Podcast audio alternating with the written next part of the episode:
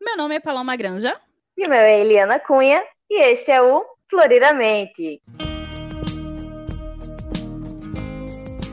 A gente está no nosso primeiro episódio da primeira temporada sobre ansiedade. Esse primeiro episódio, gente, é sobre entendendo a ansiedade. É, a nossa ideia com ele é, apesar da ansiedade ser um tema assim já muito falado, muito difundido, é a gente trazer de um jeito um pouco mais técnico, mas também simples, para que você possa entender aí do outro lado é, como é a ansiedade. E eu já vou começar com polêmicas, tá? Porque eu gosto disso. Eu gosto de começar já trazendo polêmicas aqui. E aí, quem é que não tem ansiedade? É complicado pensar, né? É difícil pensar, na verdade, quem não tenha ansiedade. Não tem como. Não tem como não ter ansiedade. Não existe aquela pessoa que não tenha, minha gente. Quem não tiver ansiedade, literalmente é um robô. Mas vocês Sim. sabem por quê? Vamos entender um pouquinho sobre isso, vamos entender por que, que todo mundo tem ansiedade, por que, que a gente vê tanto mal nessa ansiedade, que na verdade ela não é tão mal assim. Como assim? Vamos entender aqui com a gente um pouquinho, tá bom?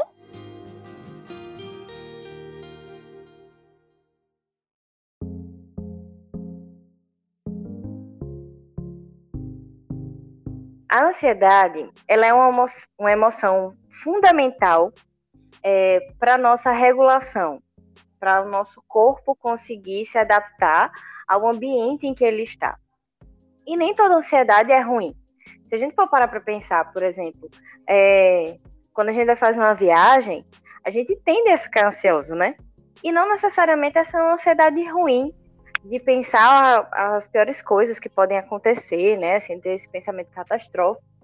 Mas é aquela ansiedade que deixa a gente animado, né? Empolgado para isso que vai acontecer. Então, a ansiedade nem sempre é uma vilã. A ansiedade, ela é reação ao externo, tá, minha gente? Quando a gente se vê em uma determinada situação e nosso corpo ele vai reagir de alguma forma. Basicamente, o que é que acontece com o nosso cérebro quando a gente se sente ansiosa, tá?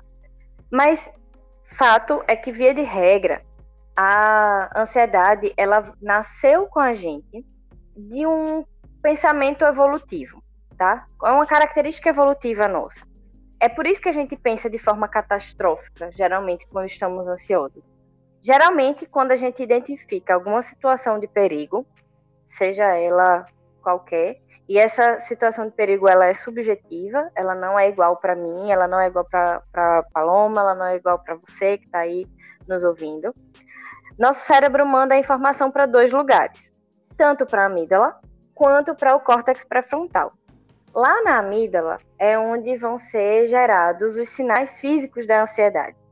Já lá no córtex pré-frontal é onde essa situação de perigo vai ser julgada de acordo com a nossa experiência ao longo da vida. Então, tudo que você já viveu até agora, ele vai olhar e vai identificar onde tem perigo, aí vai reagir a essa ansiedade.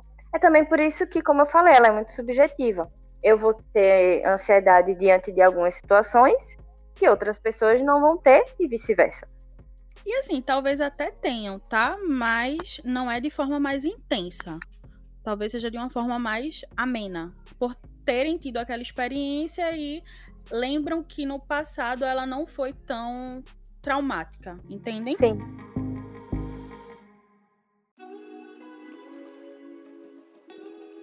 Mas e aí, como é que a gente percebe essa ansiedade? Vamos trazer um exemplo mais prático para que a gente consiga entender melhor isso.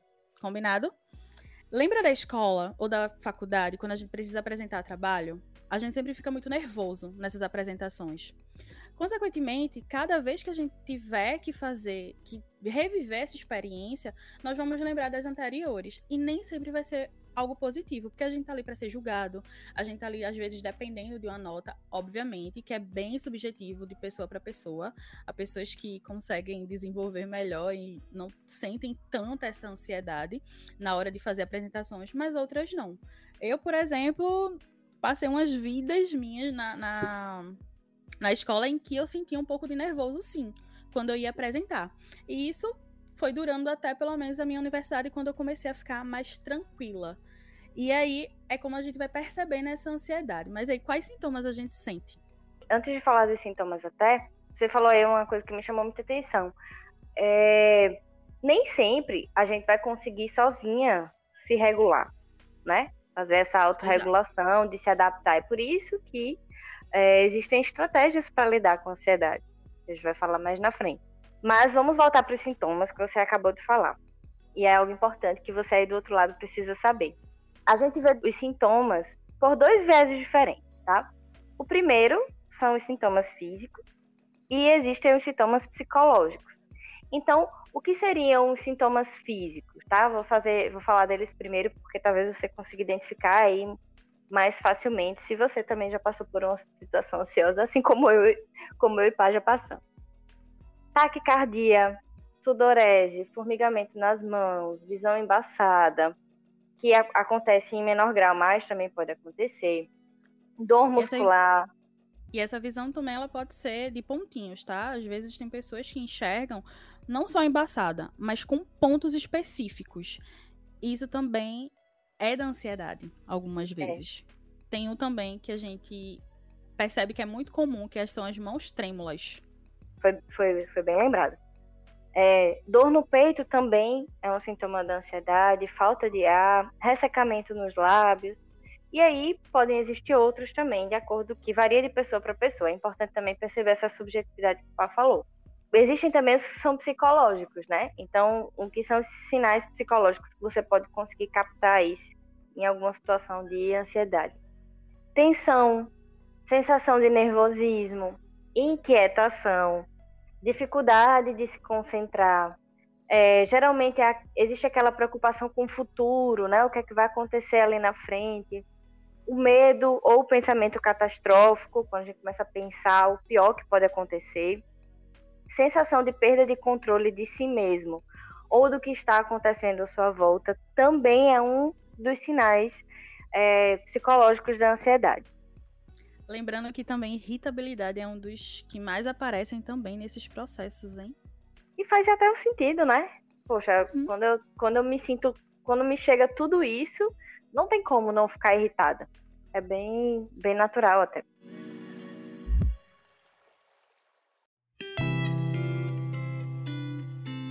Quando é que eu sei que eu tô tendo uma crise ansiosa? Como que eu sei que ela tá sendo disfuncional, descompensada ou desregulada? Que há vários nomes que a gente dá. É verdade, nós damos vários nomes, mas todos esses nomes estão corretos, né? Por assim dizer. Eles têm o mesmo sentido, tá? A ideia é que a gente entenda quando é que nós temos uma crise ansiosa que não é necessariamente patológica, tá, minha gente? Que a ansiedade ela pode sim ser patológica, ser algo mais grave, como ela não necessariamente é, tá? Às vezes a gente tem uma crise ansiosa, mas ela é decorrente dos nossos fatores externos. Como é que a gente está se, como é que a gente tá vivendo aquela experiência? Como a gente está é, julgando aquela experiência? Lembra no começo que a gente falou sobre essa questão de como o cérebro ele entende essa ansiedade, como ele, ele produz? É exatamente isso. Como é que aquela experiência ela está sendo para mim? Se for um evento muito traumático, possivelmente eu tenho uma crise ansiosa, que é a forma como o nosso corpo ele encontra para se defender. É, eu costumo dizer que a ansiedade ela tem um amor de mãe excessivo, que é quando ela tenta nos proteger diante daquela situação, porém é demais, que acaba sendo ruim em certo aspecto, porque nós temos sensações e sintomas muito ruins de acordo com aquilo.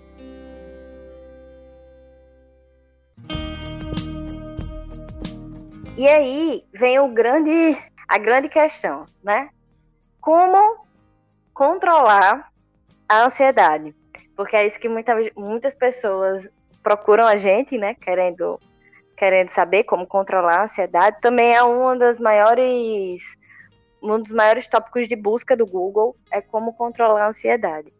No entanto, a gente vai deixar para falar sobre esse tema apenas no próximo episódio que ele vai render polêmicas. Muitas. Vamos descobrir o que é como controlar e como eliminar essa ansiedade da nossa vida. Será? Será. Ficamos por aqui. É, a gente espera você no próximo episódio. Um cheiro. E até lá!